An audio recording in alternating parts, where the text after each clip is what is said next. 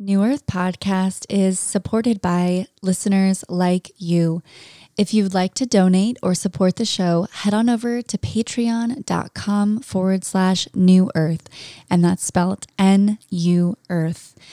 As a Patreon member, you'll also receive bonus episodes with fellow guests, monthly virtual gatherings with me, and any book giveaways that we're doing for the month. Become a Patreon subscriber today and receive one of our New Earth stickers designed by Vero Koya.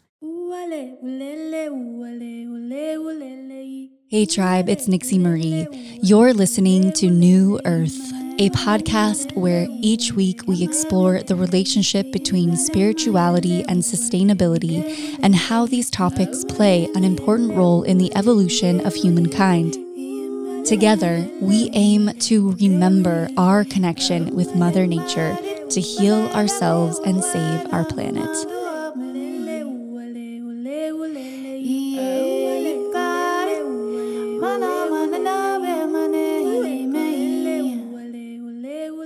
Well, hello, New Earth Tribe, fellow Earth Angels. Welcome back to the show. I hope you've been enjoying all these topics of conversations that we've been exploring these last several weeks, they have been so pivotal for me to really anchor in new concepts, new ideas, and sort of light a fire underneath me to really step forth into deeper seated activism in my daily life. I really have been enjoying these earth based conversations and how we can really bring earth or plant based spirituality into our day to day. And on today's episode, I actually get to sit down with Sarah Wu, who I've had my eye on for quite some time. And her work has really been something that I have studied in a sense of just seeing what she's created. She lives in Costa Rica. And as many of you know, I've had my eye on Costa Rica for quite some time now. And she has just been someone who's showed up in my in my collective consciousness or in my field. And it's been such a beautiful organic way in which it was time to finally get to connect with her. So for those of you guys that are familiar with Sarah Wu, she is a uh, passionate educational creator. She's a facilitator and mentor dedicated to adult learners of all backgrounds. And she's really, at her core, a representative for Mother Nature. And as a writer and a teacher of deep ecology, therapeutic ecology, and whole systems design through the lens of herbalism and permaculture.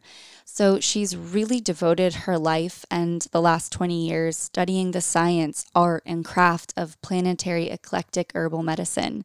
And her foundation is really in chi- traditional Chinese medicine and Western wise woman tradition, actively practicing clinical herbalism in the neotropics for 10 years. So, within her work and within her teachings, she's also a friendly village witch and co founder and producer of Envision Festival, where she curates the educational offerings and founded the unique herbal first aid clinic training. So she's also a fellow witch, and I love, I've always heard of her concept with creating this village witch container where wise women can truly reign in their true gifts within the Envision Festival. So I think it's pretty obvious as to why she's coming on the show today. And currently, she is a member at the Punta Mona Center for Regenerative Design and Botanical Studies. So I'm really excited for our conversation today. We get deep into a discussion about deep ecology, and even we go deep into the feeling and toxicity and lack of productivity on call out culture within the environmental and spiritual space. So we go there, and I'm excited for you guys to tune in on her perspectives and how she connects to the earth how she really has created this whole lifestyle around studying ecology and what that really brings up for someone who is, um, you know, navigating this modern reality and modern world. So before we get into that conversation, I wanted to, of course, welcome in the plant and animal kingdom to start out our day. Today, we're going to dive into the medicine of the beetle. I don't know why this came up, but the beetle recently, I had a beetle like fly into my office and just sort of land. It was one of those big, um, those big black beetles with those beautiful, like iridescent wings. And I just thought, oh, what a beautiful insect to just fly in. And I felt connected to the beetle because I've I've I've learned that they are actually very re- close related to the Egyptian times, and they're sort of like a Cleopatrick sort of energy where they're very royal, even though they seem like they are these um, sort of like gross and icky insects. They're actually quite fascinating.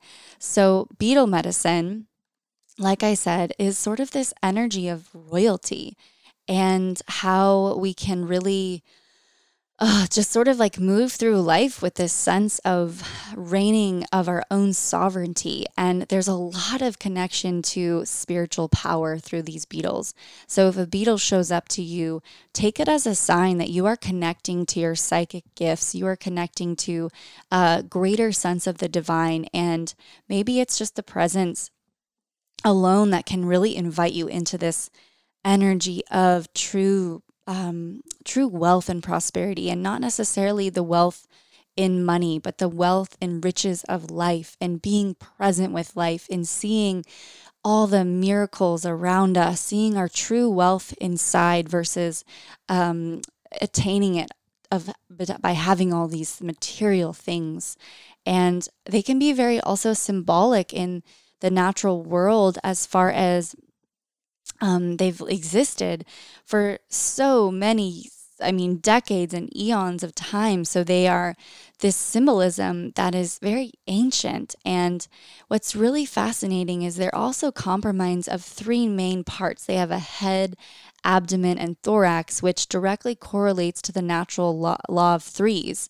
So if you receive three times the energy that you put out, into the world, you get it also threefold in the environment. And that's kind of like the witch's rule of, um, you know, the rule of the threefold theory, where that which you put out, you get back three times. So it's really interesting how when we see these beetles come in, they just kind of remind us that rule of threes. And that's sort of where this mysticism comes in within the beetle. And I think that the ancient Egyptians really studied them and they saw that as a, a beautiful message from the divine. And I personally always work in threes every time I get a message from spirit. If it comes in three times, I listen and I go, okay, I, that's now the third time I've heard that. That means it's time for me to to take action. So um, they just they're just such a beautiful uh, opportunity to tune into that medicine and um, be honored by the beetle. So anytime you see one, just bless it. And if you see the rainbow colors on the beetle, that iridescent glow, they're also a medium for you to connect to the profound, like magic and meanings of the universe. So just take a moment and close your eyes. I kind of like the iridescence of the beetle the other day that flew into my office. I thought, wow, this is like almost the cosmic rhythms of the universe. It's like on this beetle's wings. It's as if the the stars and the planets and everything that exists, at least in my mind's eye, of what's out there, is just like right on this beetle's back. And it's so medicinal and so beautiful and so magical. So just tune that in, you know, and and receive what medicine. I think a lot of times you know, we often, I'm always the one who's always been like, what is the beetle? Or whenever a animal or a plant really speaks to us, I always ask everyone, well, what does it mean to you? You know, and that's a really great way for you to tap into your intuition and just tune into the medicine because it could mean it could mean something it's like pulling a tarot card it might you know you pull the card and it says something in the booklet but yet it if you really tune in, there's a message that's solely for you. And that's always how I've done readings. That's always always how I've done that that intuitive connection to spirit and asking like, okay, the crows showing up, the beetles showing up. What are what are they telling me? What is the message? Why are they speaking to me? And we all have our own experience, you know, within this giant, greater, beautiful, magnificent wholeness of the universe. So use these opportunities as a guiding point for you to really connect and to, to, to speak to spirit. So, what a beautiful uh, medicine of the day. And um, I just want to also share thank you all for your ratings and reviews on Apple Podcasts or wherever you're tuning into podcasts. If you have not yet rated and reviewed or just left us a little love note on the podcast, I would greatly appreciate it as it really helps call in amazing guests such as Sarah Wu on the show and other amazing, beautiful beings that come into my sphere. And also, if you have anyone that you really want to hear from, somebody that's on your your wavelength and you're like this person I'm just really resonating with maybe you heard them on another podcast or maybe you follow them on the AdG world or you just they just showed up and you're like this person or maybe it's you yourself. Uh, don't hesitate to reach out. We are always looking for new guests within the show and you can just shoot us an email uh, info at newearth.org and of course that's spelled nu all right everyone let's welcome the lovely sarah wu to the show Hello, fellow Earth Angels. Welcome back to another episode of New Earth Podcast. I am sitting with a beautiful lady friend here. We've got Sarah Wu on the show. Hello, Sarah. Welcome to the podcast. Hi, Nixie. How are you today? Thank you so much for having me. You're so welcome. I don't think I've ever called anyone lady friend. That was that was, that was an interesting way to put it. I like it. Uh, but uh, we're I'm so honored to to have you. As I was mentioning to you earlier before we started recording, I've you kind of showed up in my sphere and my consciousness a few times now. So it's good to to finally drop in and and learn about what you do and uh, all the amazing wisdom that you have to share. Mm, thank you so much for having me. So, for all you listeners out there, my name is Sarah Wu, and I'm actually talking to you from Costa Rica, where I have lived for the past 10 years.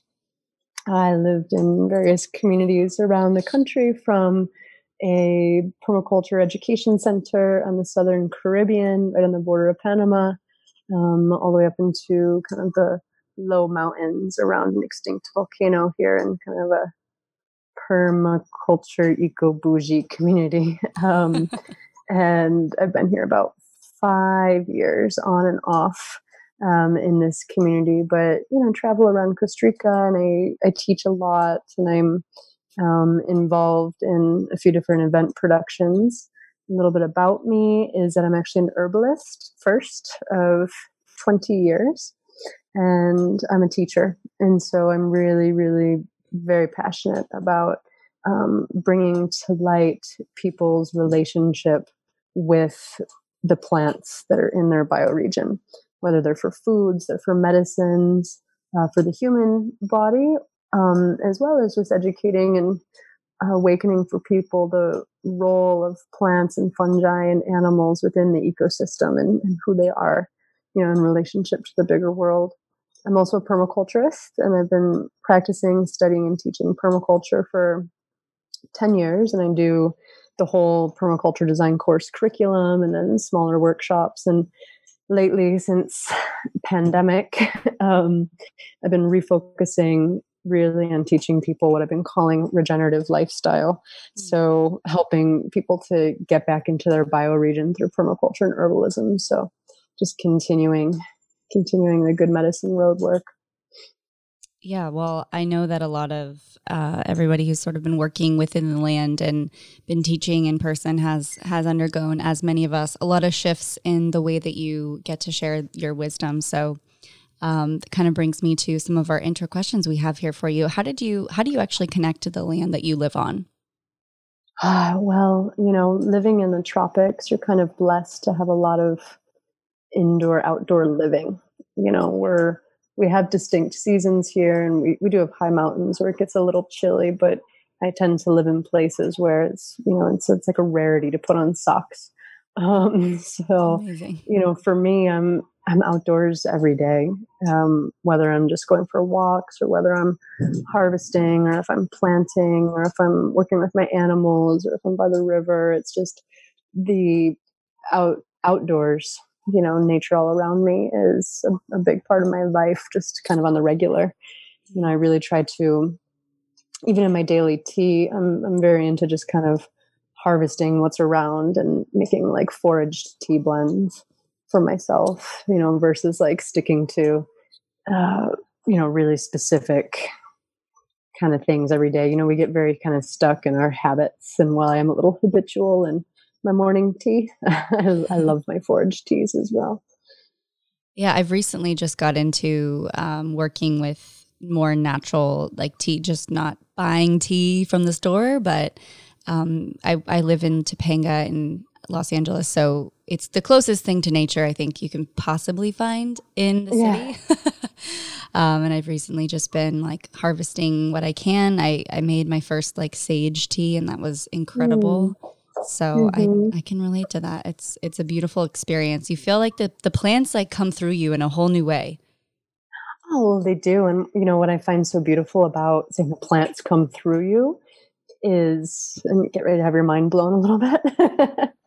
but you know, it's like we experience the plants and the change that they cause within our bodies, but I also deeply believe that the plants experience us as we take them in, you know. And so having the plant like animate us, we're also animating them and they get to experience what it is like to be a human.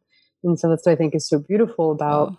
working with and, and harvesting, you know, fresh plants, like right from your ecosystem, from your backyard, from your parks, from your woods, you know, is uh it's an opportunity to really exchange vitality with a living creature.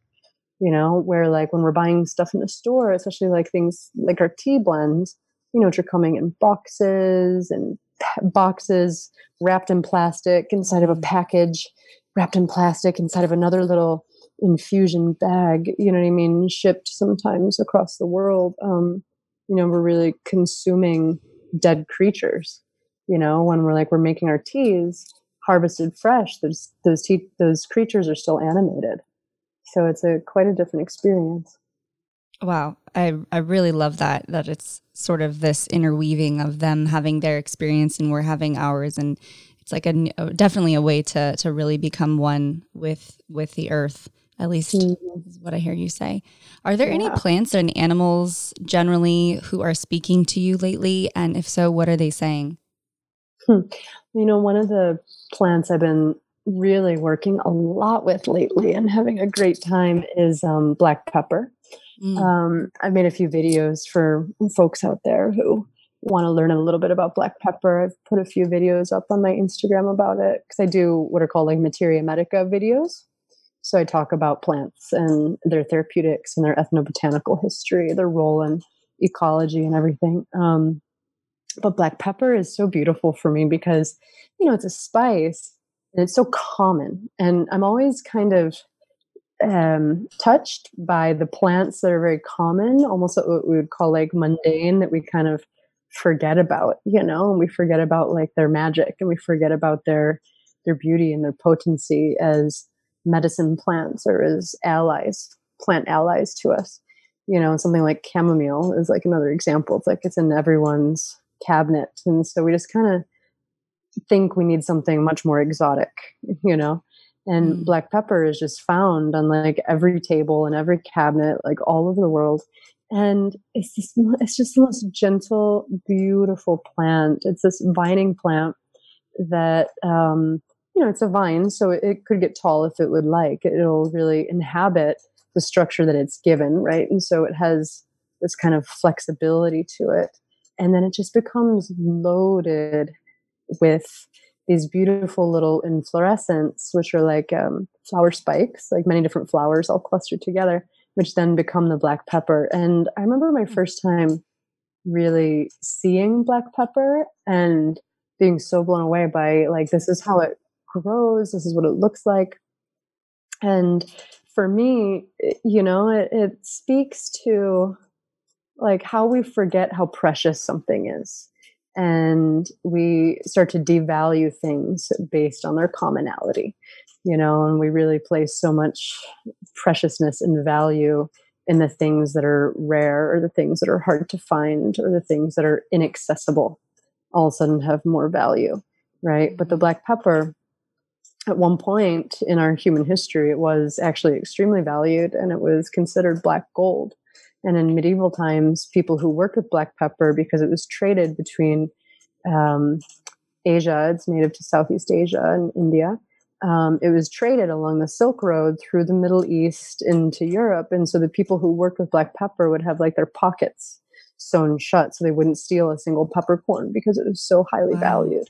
You know, and now it's a plant that's a total commodity that's just, you know, shipped all over the world and it's sold for so cheap, you know, that we we really forget its potency because of its availability.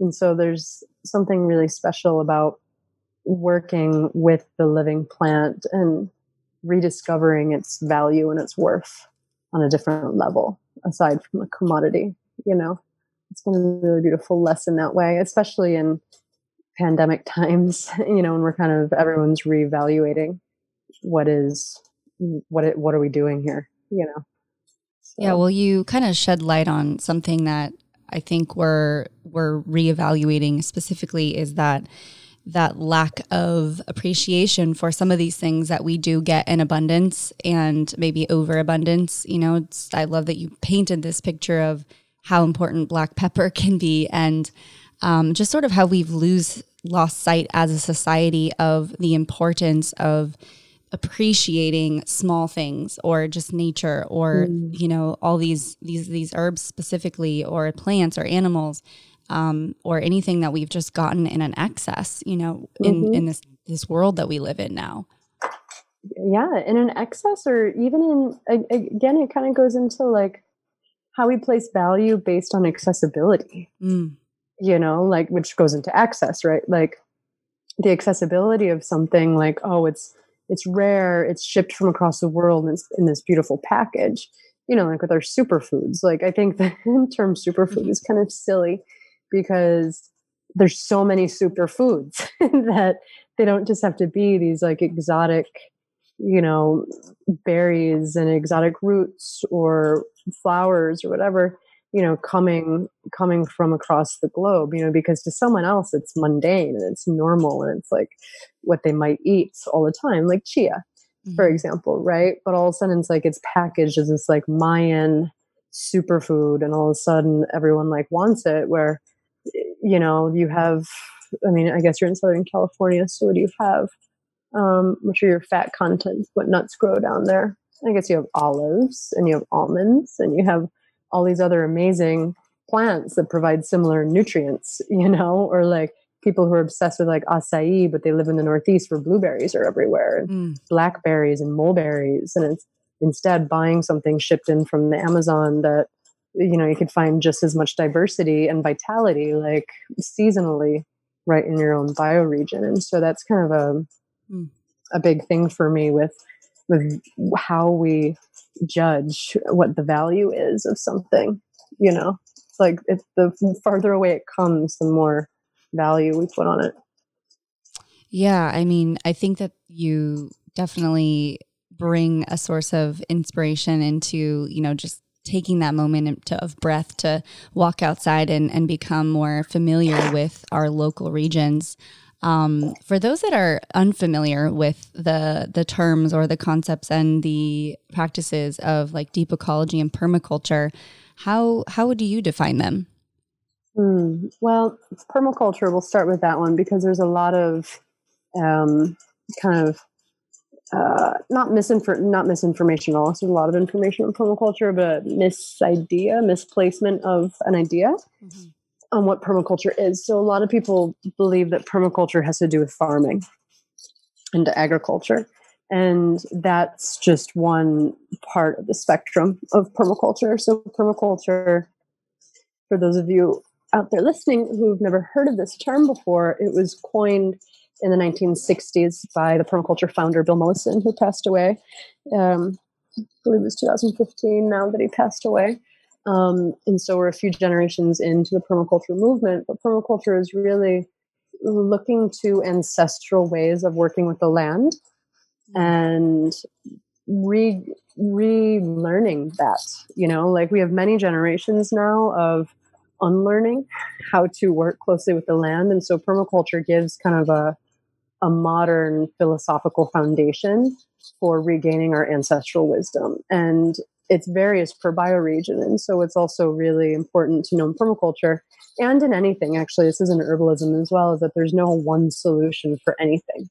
Mm. right? Like your bioregion, which is your living region, typically surrounded by a watershed, is unique, right? And like the animals, the flora, the fungi present, how the water moves, how the wind moves, what the temperature is like, the quality of the trees, the quality of the air, like all these different factors create your bioregion.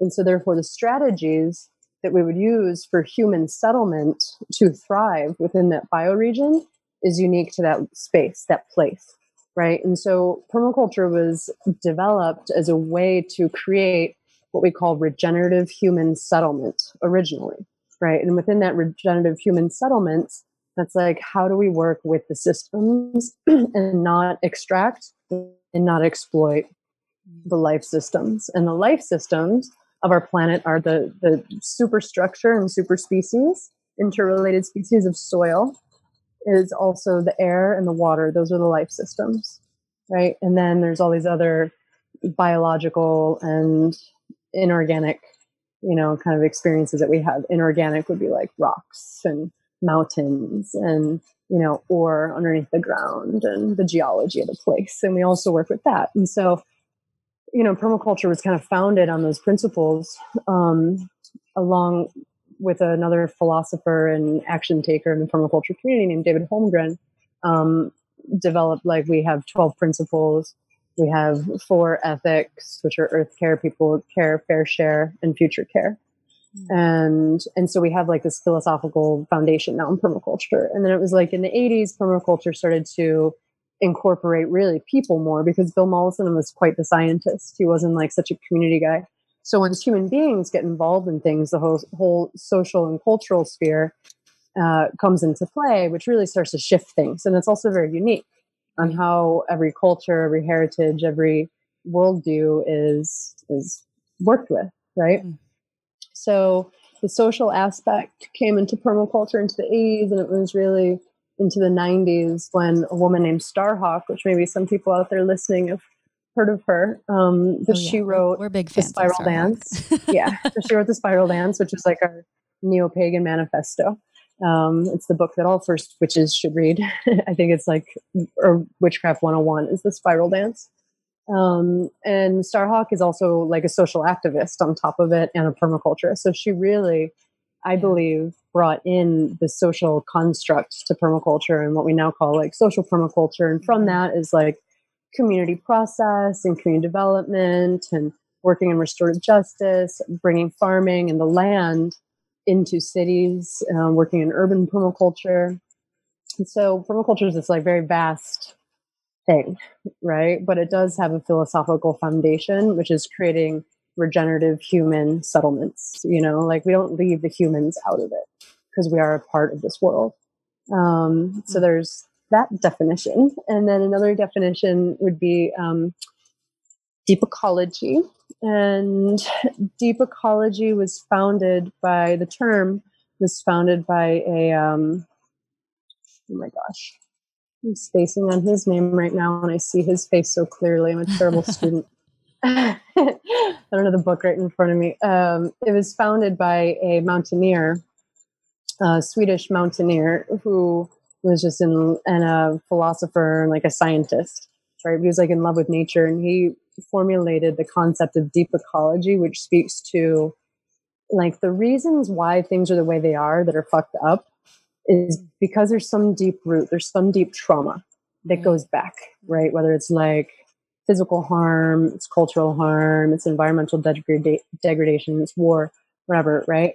And that's the deep part of it, right? Is like, where did this all start? The things that were harming home because eco is home and ology means the study of home. So it's the deep study of why home is the way it is right now, including human beings. And it really speaks to the earth as being a sentient being, a sentient creature, right?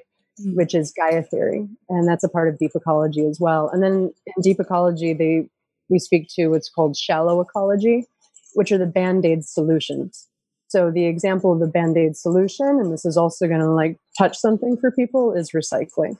Recycling is not regenerative. Recycling is applying high, high heat, burning a lot of fuel, right? Releasing a lot of emissions to break a material down to reform it into something else. So, what do we mostly recycle? Plastic, metals, and glass, paper, right? That's recycling. We're breaking things down, we're making it something new. But that is shallow mm. ecology because there's so much energy that's put into it, and it still allows us to feel good about consuming and buying stuff because I can just throw that, oh, but it's my water bottle that I bought for, you know, a buck and now I'm going to drink it one time and I'm going to throw it in the recycling bin, and that is okay, right? And we're told that that's okay, but really the deep that's shallow ecology. The deeper ecology would be like, why are we buying water in plastic bottles when there's a river right there, and why aren't we working on making rivers drinkable again? Wow.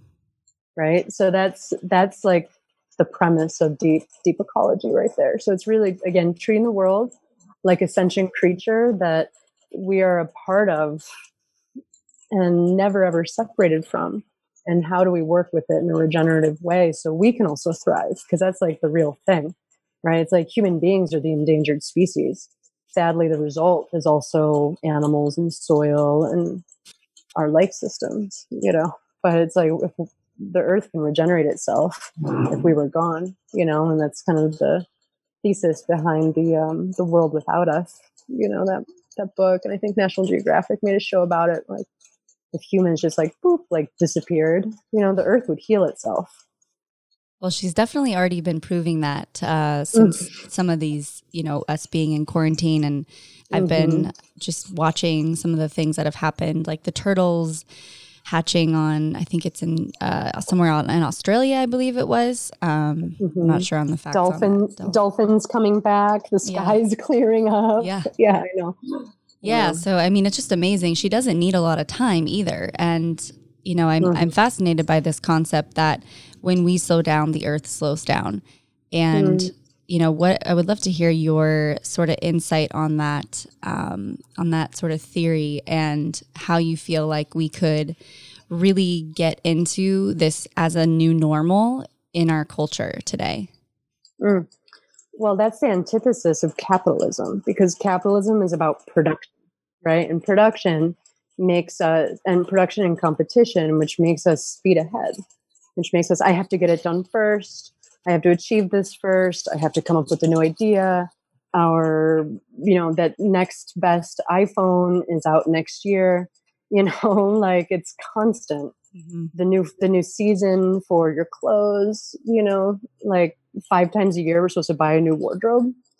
it's a season, right? Like, yeah. Oh, what you're, what you're wearing is obsolete. You know, your phone's about to break. You did the update and then update and then it breaks. Yeah. you know, totally. Like that. Mm-hmm planned obsolescence is, you know, a part of capitalism, which makes us overproduce. And because we feel this need to constantly be producing, then it means we have to extract minerals to produce with and raw raw materials, not just minerals, but raw materials to produce with. And where do raw materials come from? From the earth. And the earth is able to regenerate itself, but not at the rate in which we took. You know, so we're just like hungry hungry little scavengers. You know, it's almost in in some ways like we think about the ecosystems, it's semi-parasitic. Right. There's like a controlled parasitism, parasitism there mm-hmm. between humans and the earth. And I hate calling us that because I think humans are really amazing, but it's our behaviors right. can be that way. You know, where the parasite takes vitality from a host. And so for it to thrive but it's kind of controlled in that the earth has viruses the earth has earthquakes the earth has tropical storms and floods and those kinds of things keep ecosystems in check because with yeah. chaos and destruction we reorder ourselves and that's adaptation mm. So you know i think when we do slow down the earth responds in that same way like we're not forcing it beyond what its capacity is you know, it's like think about if you're just running and running and running nonstop, like you would collapse after a point. If you weren't eating, if you weren't drinking, if you weren't sleeping. For me, I, I think that some of our life systems, it's the same, same, but different, you know.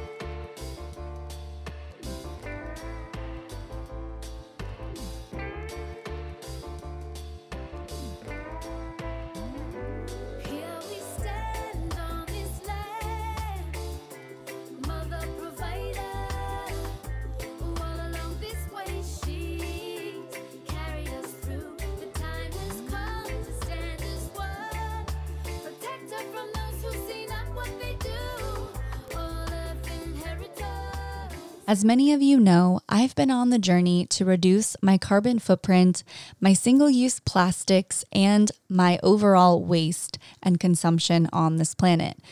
I, in the midst of all this, decided that I would create a product that would also help and inspires others to do the same. Hence, Clarity was born. Clarity is a cleaning product line of all natural, all amazing, non toxic products that make your home sparkle and shine with less of what you think you need to clean your home. As a cleaning professional, I realize that many people have way too many products inside their home and they really don't need five different products and they maybe just need one. So that was our mission with Clarity. Clarity is an all purpose cleaning concentrate that actually creates as much as you need because we do offer refills and we sent, ship them to your door so you can save time and money without going to the grocery store, which right now seems very fitting. You can just try it out if you are interested in going green in your cleaning routine, but you've never done so before by purchasing our ready to go all purpose bottle. It is pre filled with one all purpose cleaning concentrate, and all you do is add the water. Most cleaning products that you see in the stores have mostly water in them, which actually increases the overall shipping weight and therefore increasing the carbon emissions in the ozone layer.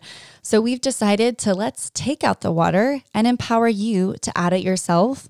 And together we can do better at protecting our beautiful environment. And 5% of all our sales goes to Five Gyres, who are committed to protecting and cleaning up the plastics in the ocean. So head on over to clarity.com and get 10% off as a New Earth listener by entering the code New Earth Tribe. And that is N U Earth Tribe.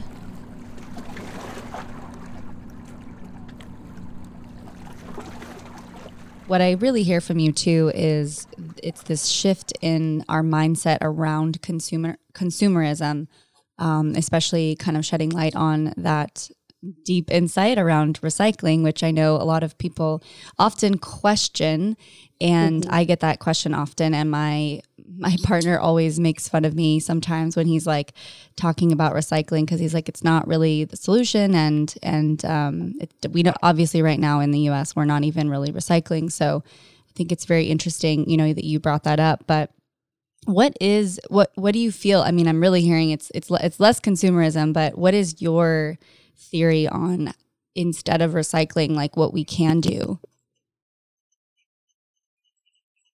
Mm, there's a few things. There's actually let me pull up the list because I have the the R's. oh, amazing! you know, like the R's as I, I teach this.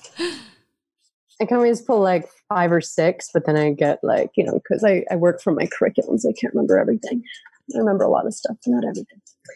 Um, okay, so first would be to like so when we're children, right? We're taught reduce, reduce, reduce, reuse, recycle I grew up in a county in upstate New York that, you know, had great public schools, like we had our recycling program, everyone's like really diligent and everything like that. So I remember when I got my blue box, like when my family received the blue box, right. you know, and all of a sudden all your recycling goes in the blue box. Where did you grow up? I grew up in Orange County in California. Did you guys get a blue box or a green box or a brown box? Oh, I recycle. You know, I feel so disconnected with that that I don't even think we like we were I was even a part of it. You know, I don't think mm. it was a conversation that we even had in our family. Mm. See, I remember getting in, indoctrinated with it in school, actually, like in elementary school. I and, do remember a little bit of that. Like we talked about uh-huh. recycling and yeah. Mm-hmm. When we got it, like I remember all of a sudden it's like we started dividing stuff from because recycling is like, oh, this is still useful material, right? But still but the definition of pollution is just a resource gone unused right? So like if your tree was producing too many apples and the apples are just falling to the ground no animals are eating them no bugs are eating them no humans are eating them what happens is it becomes a stinky mass of fermented and not even fermenting nice because it's like very aerobic it's like disgusting right? That's like apple pollution. And so what if we thought of everything that way? Is it just like the abundance of a resource a resource going unused is pollution right so recycling gave us this idea that oh this this is still valuable and we're going to put it in this box now and this goes in a hole somewhere i don't know right? So we're taught reduce, reuse, recycling. Reuse, of course, like keep it around, keep using it. And reduce, I think, is the biggest one, which we don't talk about as, as much when we were kids in kind of the conventional systems, right? We're not encouraged to stop buying. I don't know how yeah. old people are out there listening to this, but I don't know if you remember, like after 9 11, George Bush told everyone to go shopping again. So go back to the mall, go shopping. Mm-hmm. It was like that was what the president at the time suggested was the therapy for us as a country who just experienced a trauma was go buy stuff, go do some retail therapy. Right. So we're never told to reduce. Mm. So we really first, even before reduce, is reevaluating and respecting, right? Like, what do I really need and why do I want the things that I want? And I'll admit, like, I'm a consumer. I love clothes. I'm very dedicated to buying um, secondhand used clothes or like high quality new stuff. Yeah. Right. That I like look into the companies for. You know, I make sure at least they have a social aspect or they have an environmental aspect, you know like I wear vans, you know, like I'm not like always the most righteous with things, but I like vans because I give back to like skaters and cities and stuff. But I predominantly buy my clothes used. So at first I have to like reevaluate, like, why do I want to shop? Right. Like that's one of my consumer implants. I like how I look when I buy stuff. It's fun shopping. I love touching fabrics. I'm sensuous that way, you know. So first it's like we have to reevaluate. And then from reevaluation, we have to respect. Like really like who was affected by my choice? Because every consumer purchase something's affected most likely being harmed mm-hmm. you know so respecting like all of the supply chain. And then i really like refusing. Like okay you know mm. what? Actually i'm not just going to reduce how much i'm consuming right now. I just actually i don't even need that right now. No i'm good right? And then we go to reduce. We reuse repair, you know, fixing things, repurposing, like using it for something new, trying to hold on to something as long as you can. And when we're thinking about clothes, like, you know, we're, we're in September now, which is secondhand September. And um, if any, for everyone out there listening, I'm sure probably does like Instagram and social media and stuff. But there's a page I really love called Chicks for Climate, uh, Chicks for Climate Change. Yeah and follow them. They're, they're so they're so good. Yeah. They put out really really great content. And today they were talking about like myths in fashion, and just how like every item that you buy on Amazon or that you buy direct from the manufacturer, like if you don't want it anymore and you send it back, it's either getting put into landfill or incinerated because it costs too much in the shipping warehouse to repackage it, make sure it's good, it wasn't worn, it doesn't smell like sweat. It's like, you know, to send it back out so it gets burned. For your, your returns, you're getting burned. That to me, when I read that today, I was like, holy shit, like wow. I really caused harm. Yeah. You know, you don't think you are. You're like, oh, it's just gonna go back into the supply, you know, but it doesn't.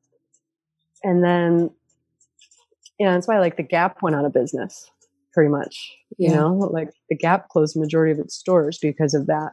They're also a great polluter of the environment, you know, on top of it. Yeah. Um, although I will tell you, I worked for the Gap when I was in college um, in like merchandising at Banana Republic, and they're actually like towards their employees, they treat their employees very well.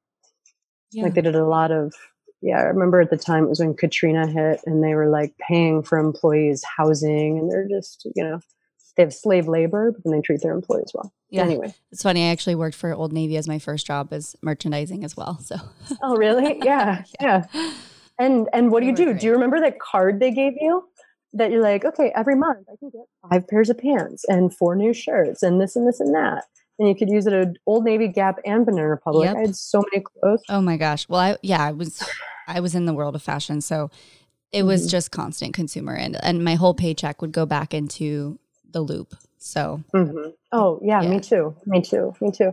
And you know, it's really funny. So with retain, right, like holding on to our stuff. When I look at some of the oldest pieces of clothing I have, are actually some Banana Republic clothing that I've had now for like 15 years. Yeah. And so I challenge people out there to like really look at your wardrobe and like look at how much stuff you've had for one year. Look at how much stuff you've had for three years, five years, 20 years even. I have my original Doc Martens from 1994.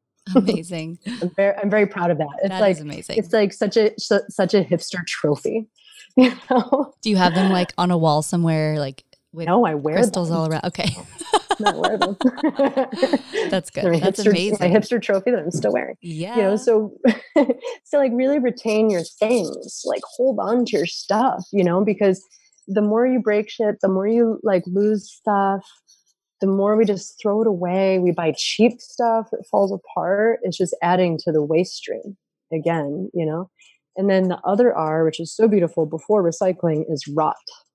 So let things go back to the earth that belong in the earth. And so instead of your food scraps going into your trash bin, because they don't break down in landfill, they're not going to help other things break down. That's kind of like a misunderstanding. Is you're like, oh, well, the food helps other stuff to break down. It, it doesn't work that way. Like the food breaks down, it goes through carbon nitrogen cycle, and it makes all these gases, specifically methane gas, which is very dangerous to the atmosphere as well as highly um, explosive. So a lot of landfills can blow up.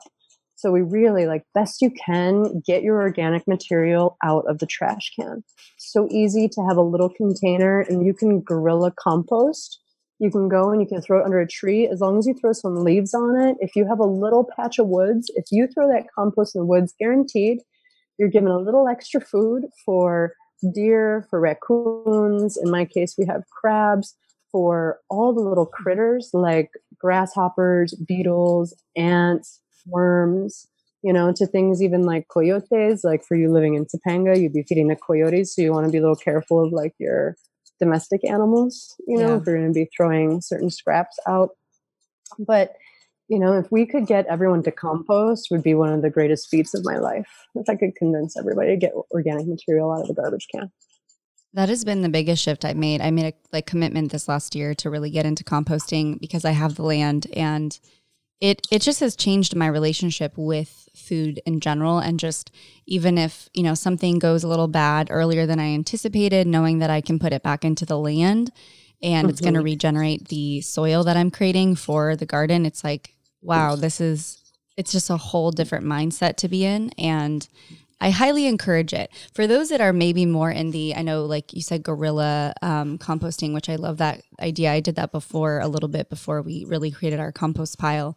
Um, but for those that are in the more city regions, you know, I know there's a lot of different ways that they can compost. Um, but what what are some ways that you? Yeah, so I lived in Philadelphia for eight years and I guerrilla composted there. So there's a few different things. You have to kind of look at where you live because there is irresponsibility. It's not just like throwing your organic waste out the window, you know, because when we're in a city situation, we do have things like roach, cockroaches and rats and mice, right? And those little critters do carry some diseases Yeah. because they are walking through trash, they're walking through fecal waste, through possibly chemical waste you know they're they could have viruses they they're carrying different kinds of bacteria. So we do need to be mindful of like what we call vermin you know or pests um which is interesting because they're really just responding to us you know? Like we don't have disease ridden creatures like that in the in the countryside you know? Um so it says something about the vitality of a city which culturally socially is a whole other thing. You know, it's very Right. vital that way, but the health vitality in a city is really hard to maintain, mostly because of fossil fuels being burned and a lot of like dirty air condensed, you know. Right. Um, so for folks living in cities, if you're living in like a townhouse or a row home, you know, something that's like a few stories tall in like a block, uh, what you could do is you could apply, many cities will do this, you can apply to have a tree. If you don't already have a tree or trees on your block, you know, you could apply to have a tree, put it on your block or a few of them. And then you have to be mindful on what you're feeding these living creatures. Like if you were going to guerrilla compost a little bit that way, is you need to have a carbon source. So we have what's called the carbon nitrogen cycle. The nitrogen is what animates us. Like we're 78% nitrogen, as is the atmosphere, as are the plants. And so the nitrogen is the fuel for our cells. We're breathing it in right now. If you take a deep breath, it's predominantly nitrogen and it's animating your body. As we start to break down, the nitrogen goes through this whole like process and we start to get like that decay. It's called ammonification. And so it goes from being nitrogen as it starts to rot just being exposed to air and chemically break down becomes like ammonia. It smells stinky. It smells bad. It gets broken down even more um, by different bacteria and chemical bonds breaking and everything, and it transforms then into a nitrogen that's being able to uh, be taken in by other living creatures. It needs the carbon source to like hold the heat from not breaking down too fast because when it breaks down too fast and it goes to ammonia, ammonia actually kills bacteria, right? Ammonia is a cleanser. But when we don't get to the ammonia phase and we're feeding it carbon, and carbon is also the structure for life, like our whole un- our whole world is made of carbon bonds. Is um, the carbon in this form is cardboard. It could be newspaper. It has some ink, but if it's what you have, it works. Paper, wood chips, and leaves, decaying branches, and all kinds of stuff like that. That's carbon. Cotton would also be carbon. Wool would be carbon. You know, like corn stalks. There's many different things, but it has to be brown.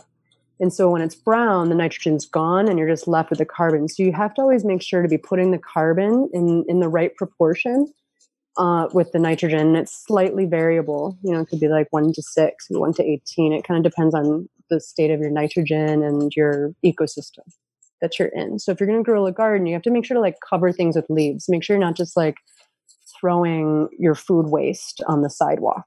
Like that's not composting you know it has to like go through a system so like if you're living in a city you could have like a small bucket in your house that you walk to the park and in the park you guerrilla compost by spreading the compost underneath the green low leafy vegetation. You know there's always landscaping and there's trees and parks right? You feed it around the ring of the tree where you're seeing the leaves fall and you cover it with leaves. And that way you're also kind of like squirrels are going to see it birds are going to see it like you're taking it to an ecosystem where there's animals. So being aware of that, you know, and then for city dwellers too, if you really got into it, worms are not hard. They can be kept in little bins and they're just like hungry little creatures that will just eat and eat and eat your compost. And you'll be left with a really beautiful medium to grow plants in. Mm-hmm. You know, so that's another step though for someone who's like, oh yeah, I can keep worms under my sink. Like it's, you know, it's not the oddest thing in the world, but it definitely takes some permaculture gusto. Right. you know. Yeah, well that's that's fascinating. Um, would you suggest that someone who is composting like to always put the leaves on top of their pile or is it something that um, naturally when it's out in nature it will it will kind of well so yeah if you're making a pile at home um, your pilot home, some of the items that you're going to need, the elements that you'll need, would be a roof or a cover. So it can't get rained on because we have these different rates of bacterial production in a compost pile that react with heat and also with water.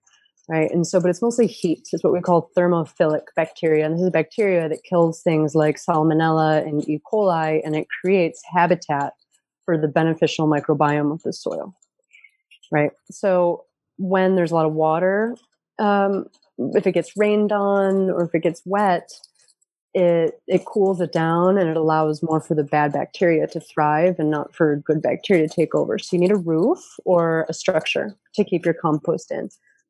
I'm not like an orthodox composter, mostly because I don't feel like turning it.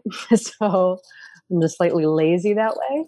so you don't have to always turn it you know like you can expedite it by turning it and this is called the um the 18 day like berkeley method of mm-hmm. composting. You can look it up. There's like a really diligent kind of way to make your compost from compost into soil in 18 days right? That could be like your science experiment that you have fun with or if you're trying to produce compost to sell you would probably do it that way. But if you're just composting for the health of your yard and working with your family household scraps that food scraps and organic waste scraps is like you just need you know like a two bin usually and they can vary in size from you know a few square square feet to like you know a square meter two square meters or have a few of those. And you fill up one and you always have to have the carbon. So you need to either go get sawdust you need to rake you need to you know walk around and chop your yard but you you have to have brown to to cover up the food scraps or it's going to get stinky right? That's mm. like if you're doing a compost pile for your house. Yeah. If you have, you know, like for example, my sister composts this way where she, it's not really composting, she's pretty much, yeah, it's composting, it's guerrilla composting, but it's her and her daughter. So it's just a family of three. And she has all of their food scraps. She takes like a big pot, like a kitchen cooking pot, is her compost bin. So every time that's full, and it's not very huge. And so it's also something I want to recommend to everyone is don't get a compost bin that's too big Right. right? Because then it's it's better to like keep feeding your compost smaller bins Mhm. um, versus like big big bins. It becomes more to take care of and it's heavier to carry. So she has like her little pot and she chucks it over her fence. They have like this little creek and this little like green belt in her neighborhood and it's full of trees. And so immediately there's leaf litter and Mm. thick leaf litter that her compost is going into so there's a lot of like worm activity there's a lot of like beetles right and then she also because she's in kind of a suburban neighborhood there are also deer there's raccoons those kinds of things so rabbits that come and eat her compost That's so that would be like one of the ways you just want to make sure you have to have the carbon source right. or it's not compost So carbon ju- essentially is is the brown that you're speaking to. Hmm yeah that's the brown leaves. It's the dead branches. It's not it's when it's not green anymore. And we could say green it could also be red. It could be yellow. It could be Mhm. slightly orange but it's like the the living plants still have some vitality in them. It's like when they're dried up and crunchy. And the forest floor does this naturally. That's what we call the humus layer. Of the forest floor is like the compost the biological compost biological soil You know, speaking to the soil, this kind of brings me to this next question around our connection to the soil and and just really learning a little bit more on um, the the benefits of soil and how soil is actually producing some of the foods that we have today with like the lack of minerals. Um, how do you feel like we can really create a sacred connection to our the soil and pay reverence to some of its like greatest mysteries? I loves this question so much. um, and it's just because soil's so beautiful. So I want everyone just for a moment listening right now to do a free association in a few words I'm going to give you. The first one is earth. And to visualize when you hear the word earth, what comes to you? What do you see? What do you feel? What do you think? Earth. The next one would be ground. What is ground? What does it mean to you? It's your definition of ground. The next one is dirt. What's dirt? Or to be dirty. Land and soil. So when I ask you, do you think that those are synonyms? Synonyms. Hmm. Are you asking me? Mhm. okay. Yeah. and all of you listening. Yeah. I was like, um, yeah, absolutely. I think that they're definitely related and they kind of have like a cohesive oneness to them. hmm hmm And what is the cohesive oneness within all of this? Oh, you know, to me, it feels like they all support each other Keep going. in some way. And they all have a relationship to each other and feed each other. And essentially, it all. It all comes from this place of, from the earth, essentially. That's soil. Mm. That's exactly what soil is. Soil is a superorganism of living and dead creatures, interdependent, interrelated to each other that we can't see. like we can see there there are macro creatures in soil, but there's so much micro life in soil that we can't even see what's happening right beneath us. Mm. And where soil comes from is that soil is a mix of organic material it's a mix of stone or minerals. It's a mix of gas, gases like oxygen, and it's a mix of water, right? So it's the strata for life. It's organic material, mineral, water, and oh, and the sunlight starts to play a role in there too, right? But soil, like before it even existed, what was our planet like? Go back. Our planet was you know, this ball of like volcanic activity. It was fire and it was stone and it was water. And we're not quite sure where bacteria originally came from. Some people believe maybe lightning hit the water. We don't, we, we have, you know, hypotheses on where bacteria came from, but bacteria was like life in our oceans. It was multiplying rapidly, that was living and dying through eons and like eons of time. And through their life systems they started to release gases that were like changing our atmospheres and this and that. Our atmosphere adding oxygen and stuff to our atmosphere. And then actually sorry i jumped ahead they were adding carbon to our atmosphere and then plants is what we call an endosymbiosis where two bacteria instead of one fighting the other and consuming another they actually came together and they morphed and they created uh, chloroplasts, which are like what makes plants green. And so it was this whole new kind of bacteria that was interrelating with itself, creating a whole new species that started to work with the sun to create sugar and its own internal energy. And so as it started to consume this light, this radioactive light, like shining down on us and creating its own internal energy and structure, that's like algae. That's the you know the blue green algae you know like the primal superfood that we eat from klamath lake you know like that's primal food because that's where you know life like was really formed the organic life that way. And then eventually like as the water was like lapping up against the shore and the bacterias and the algae were like lapping against the shore or like it would flood or there'd be like disruption and they become like little pools of algae, the algae started to adapt to those locations and they started to live and die like they they live and die really rapidly. So over a great time their bodies are building up and that's organic material and then rock is decayed through chemical weathering which is like uh, water biological weathering which are the enzymes from plants and through uh, mechanical weathering which is like being hit up against itself and breaking it down and so these algae were like breaking down rock and taking the mineral structure into their bodies. And it was just over huge amounts of time that like you can't even wrap your brain around. It's so yeah. big. Like, you know, like plants came out of the ocean like over 400 million, 400,000, wait, 400 million years ago. Wow. That's crazy, you know? And so then through that, like they started off gassing oxygen. So the plants are breathing in carbon, they breathe out oxygen. So over all this time, they're changing our entire atmosphere. And that was the beginning of soil. And so, like, real soil is biological and mineral. Like, right, true soil is actually 45% mineral. And so, humus, humus, compost is only 5% of true soil.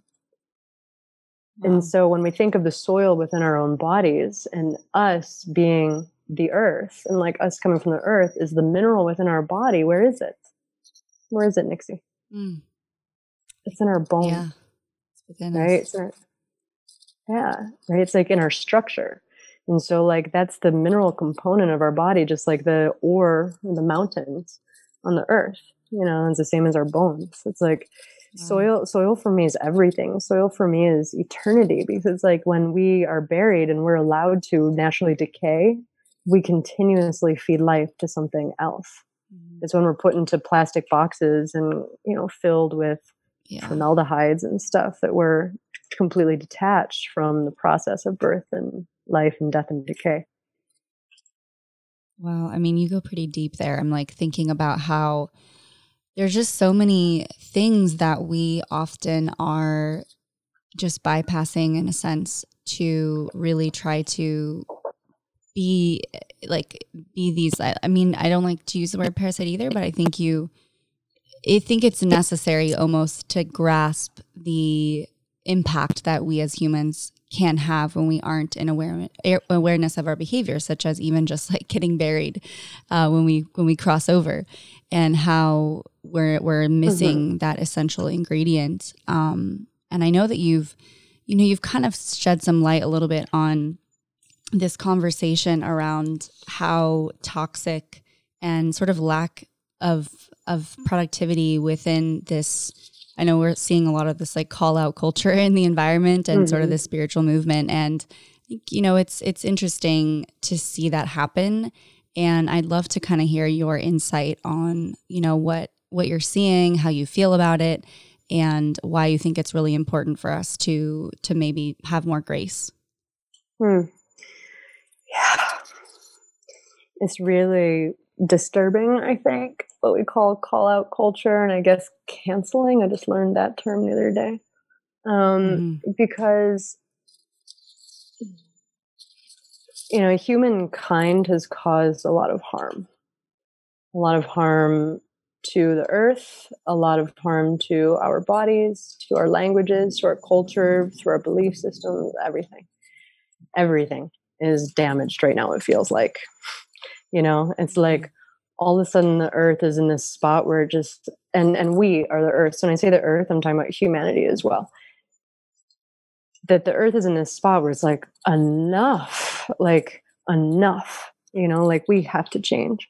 And we are changing and we are just like these little blips in time, you know, that are like, being like, okay, we got to shift things. It's like it took hundreds and hundreds of generations for various reasons created this power over paradigm, right? Mm. Of like, I'm going to use and exploit you at your cost for me to thrive. And that whole thing like we're still in that that's what like call out card culture is is still a power over is that you're not doing enough you know like you're mm-hmm. less than right now and so i think that it's um, a symptom of just the frustration and the resentment and all the damage that's been done and that you know we want something to blame. Because it's a very like reductionist perspective is to say that there's one root cause to everything. You know like yeah. your thyroid is disrupted because your mom had it.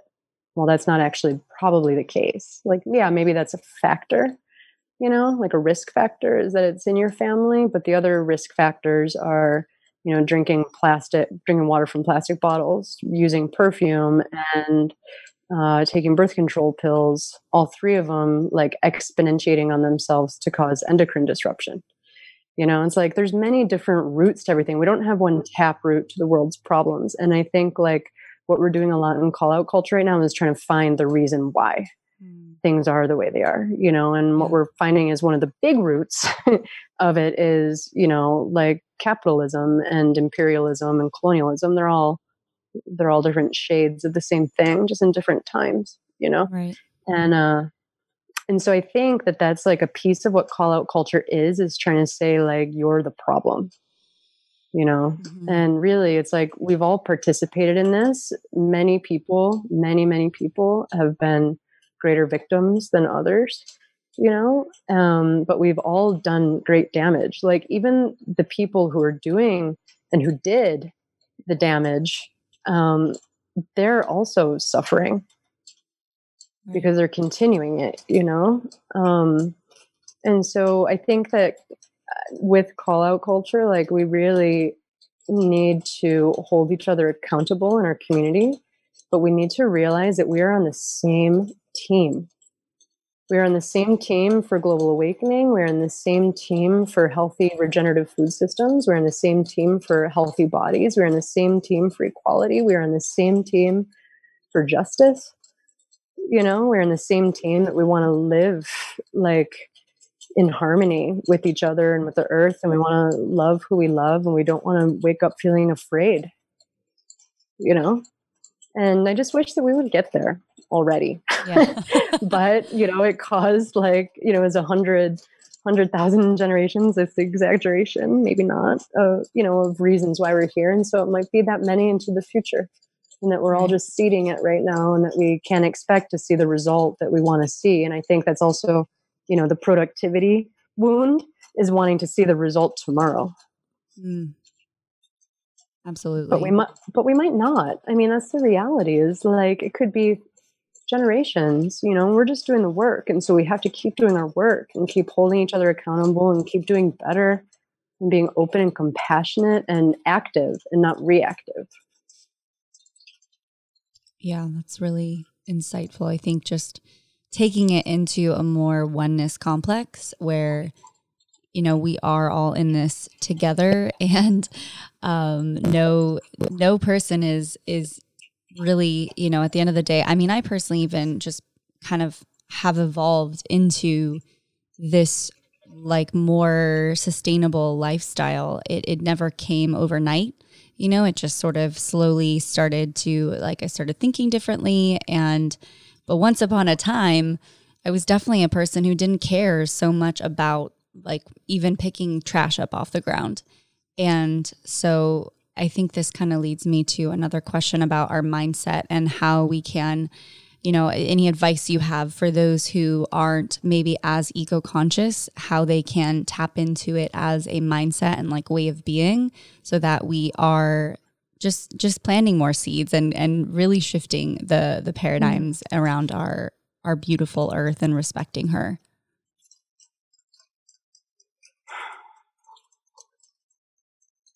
There's a lot to be said for compassion. Mm. You know, and like um, so I'm working on this workshop right now with uh, Natalie with EarthSpeak. You'll hear about it soon.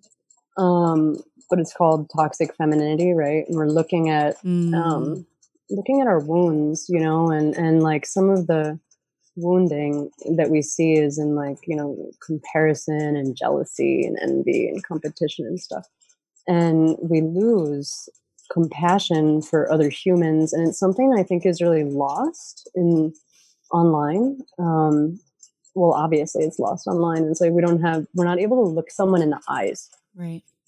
Yeah. I mean, it's like there's certain things that you would say that you would do that you would never look someone in the face.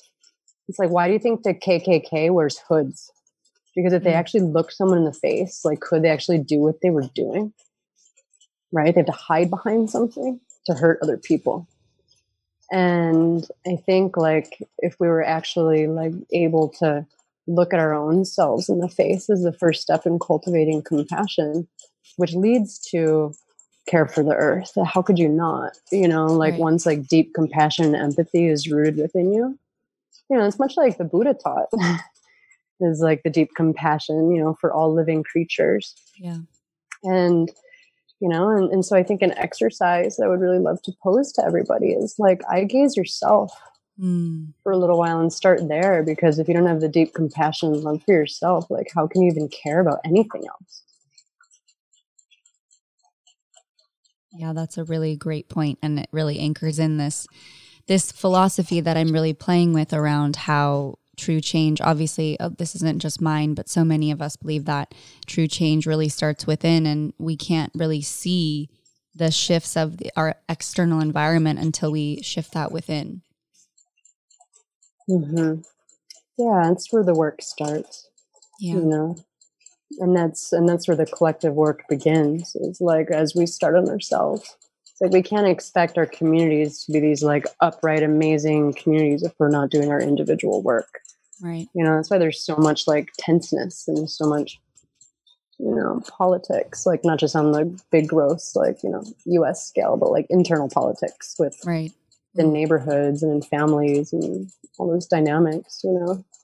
It's like to keep working inside and working together too, because that's another part that goes back to soil is that soil is completely interrelated. Mm everything needs it needs the other one in the soil. It's the same way in the forest. You know that's why ecosystems collapse is when certain creatures are eliminated or possibly you know introduced with elimination and stuff like that you know? So it's like as we're doing our internal work it's like also sharing it and witnessing and being together and and also yeah working with each other.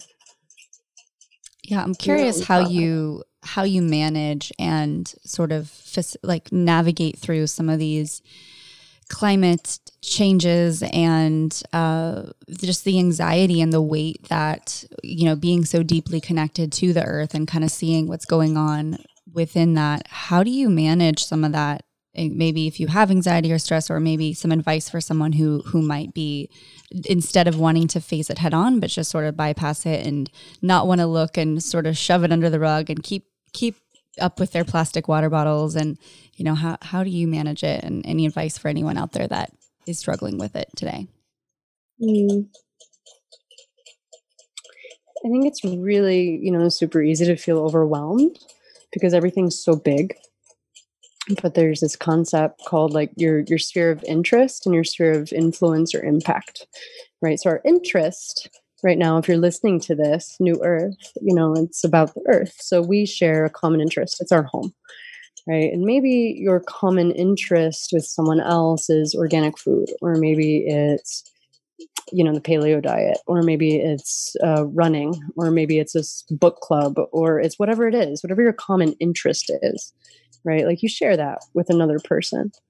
And then you know your sphere of influence and impact like don't compare yourself to like major influencers because there's you know 8 billion people in the world yeah and out of the 8 billion people in the world like okay so that influencer has a million people that's a drop in 8 billion people you know? Right. And so imagine like yourself as so picture right now, Nixie, you're a dot on the page. And for those of you listening, you can draw this visual or you can, you know, just imagine it. So Nixie is a dot on the page. And a little bit over, here's Sarah Wu, right? And you mentioned Natalie, and I've just been working with Natalie, so we're going to give her a little shout out. So Natalie Ross from Earthspeak is over here. She's another dot, right? And so we all have the same interest, right? We're talking about similar stuff. We're into the earth, like we love earth spirituality. We want to see change happen, right? That's like our big, broad, common interest. Right. And so we share that as these three dots on this page. And now start to draw a circle around each one of us, like the rings on a tree, right? We call these concentric circles, or like, you know, you throw a pebble into the pond and start to draw those circles around each one of us. And at what point do those circles start overlapping? You know, it's like we see then like all of these rings of common interest and common influence that just grows like so much with us just spreading this good word and walking the good medicine road, you know, like we mm. we're all on the same path. And so it's like don't get overwhelmed by everyone else is doing better than you. You just got to do it. Keep doing it keep doing it and make all the little changes you can and really like reevaluate like with the R's, go back and like make a list. What are my needs? What are my wants?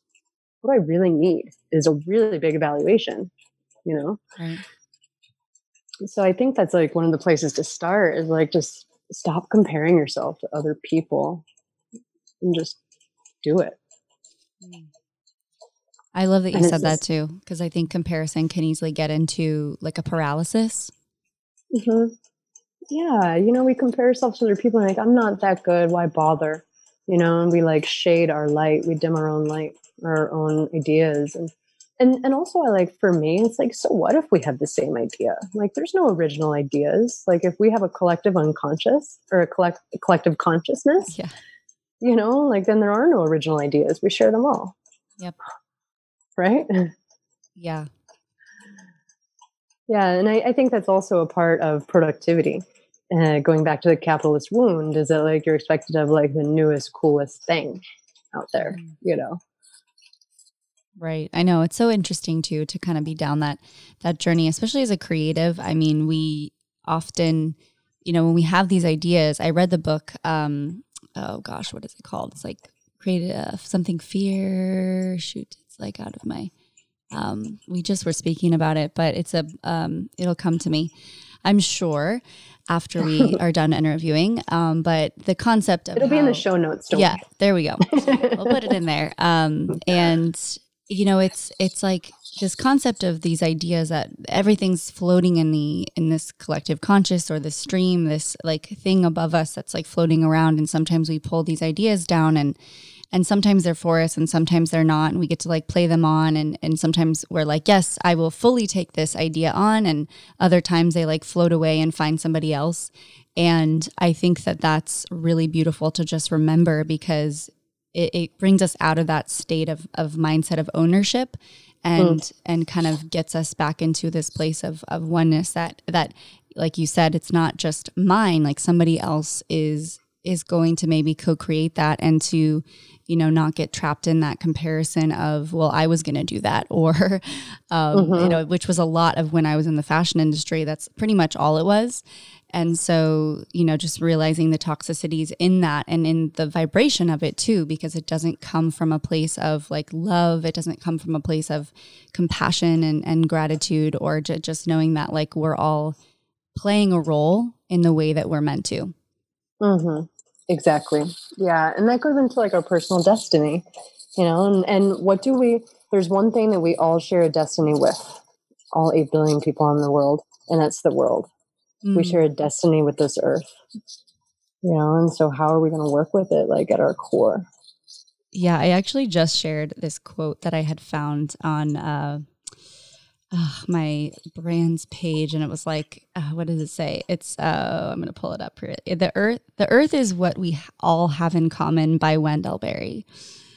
Mm-hmm. Mm-hmm. Such a good one. I mean, this is our. This is like we can put all of our um, beliefs and opinions aside and just remember that our home is the place that we all call home. And yeah i think that's it's a really important reminder. Yeah i agree. So I agree. sarah i yeah, could talk to you forever. I feel like yeah, this is so nice. you're such a wealth of, of wisdom and uh, it's it's such an honor again to connect with you. And um, i think we could ramble on and on and we're kind of coming to the close of our show here. So I have some final questions before we say our final final farewells. It's always a tongue twister there. Um, uh, if you were to really like tap into this vision of the new Earth, what would it look like to you? I don't think we'd have any more politicians. mostly because like some of the stuff that's been coming up in my social media echo chamber and everything that's happening right now in the world it's like politicians are really to blame for a lot you know i think that like what i would like to see in the world if i could really see a change in the world at least with human beings is i would love to see more tribal living mm. bioregional sovereignty and people working within their their smaller units and not depending on a handful of people to take care of millions. I agree. That's literally the common question, like answer, not not with the politics, but um, just seeing more of that uh, rooting into community living and tribalism and primalism. You know, all of that. That mm-hmm we've we've forgotten we've lost we've and we've got to come back to why that was so important why we connected to the earth in such a powerful way and mm-hmm. with you know with indigenous cultures and i think it's really it's no coincidence why that's such a common answer to that question mm-hmm. So, and the other yeah. thing too is I have. Well, we could we could go off from there. oh, I know. I'm sure. I'm sure. Well, you're in Costa Rica, where I'm intending to go, so we'll see what happens, girl. Maybe we'll yeah. create it. Um, but you know what's funny is I was talking to someone. He's like a wizard friend of mine, and he kind of broke down when I was getting a little little uh, heady with the politics and everything that's going on right now because it's often hard. You know, sometimes you really got to create discernment around what is going on and really remove yourself if you feel like you're getting too heated in it all. Um, but he mm. just kind of reminded me the the meaning of politics and the root word and the word magic that it is and and poly meaning many and ticks meaning like an annoying thing that is is like constantly attacking or or creates um, disease. so I thought that was a funny thing, and it's just like how many annoying little diseases. yep. And so we'll just great. leave you with that. yeah, that's great. Um, but, but that that being said, as we're in our transitional ethic out of one common shared belief system, aka a paradigm, into another one, mm-hmm. we all still should vote. Right. Yes, we can't get out of that concept too. I think. Thank you for saying yeah. that. Yeah. not what we're we're putting here. I definitely no, but that's that's the, what we call the transitional ethic. This is the situation that we have, mm-hmm. and we mm-hmm. have to work our way out of it. But it isn't tomorrow. Right. Yeah, mm-hmm. I agree. Mm-hmm. mm-hmm. Well, love, where where can everybody find you? I'm sure that I know you're, you know, off in the jungle in Costa Rica, so maybe they can't come physically find you. I know I'm I'm coming for you, but uh, that's just me. No, I'm just kidding. Um, but you know, I think that you have a lot of offerings, and um, it seems like a lot of wisdom and insight that a lot of people could really benefit from right now at this time. So, where can we find you? Yeah, well, I would say I'm probably most active on my Instagram, which is villagewitch.sarahwu. I'm Sarah with an H, W-U. And then uh, I also have a website, which is villagewitch.org. And on that, you'll also see um, this podcast will be up there as well. So it's like all of my various creative content. Mm-hmm. Um, I do teach. I haven't gone online route a lot yet because I've been focusing on people and on my bioregion here in Costa Rica. Mm-hmm. So I kind of went back to what I know and um, you know, going around to different communities in our country and teaching regenerative lifestyle and like five to 10 day courses. So if you're listening from this country, uh, let's see you soon somewhere. Um, but if you're, you know, abroad, um, borders are a little funny nowadays. So um, I'd say Instagram and watch my videos. I, I'm pretty like active on my IGTV, and I teach a lot about herbalism and deep ecology and materia medica for learning the plants and different musings and everything. So mm. amazing. Well, mm-hmm. I hope you all check the lovely Sarah Wu out, and uh, I hope you guys enjoyed this podcast episode. I certainly did. Learned a lot, and um, definitely will be pondering some of these topics that we discussed and I hope you guys do too. I think this topic is really important right now, especially just to uh, really reconnect with the earth as we, like you said, share this common interest. And so many of us are feeling that call and listening to her. So, do you have any final words for everyone, Sarah? Hmm. Just remember that we're all walking the good medicine road. The medicine road is like a river. It's full of branches and creeks and tributaries and estuaries, but we're all on it together. So just keep walking it. Mm. Oh, thank you. Mm-hmm. Yeah, you're welcome. Thank you. All right, loves. Well, thank you so much for tuning in to this podcast episode. I will see you all next week. Bye for now. Bye, Sarah. Thank you. Bye. Thank you.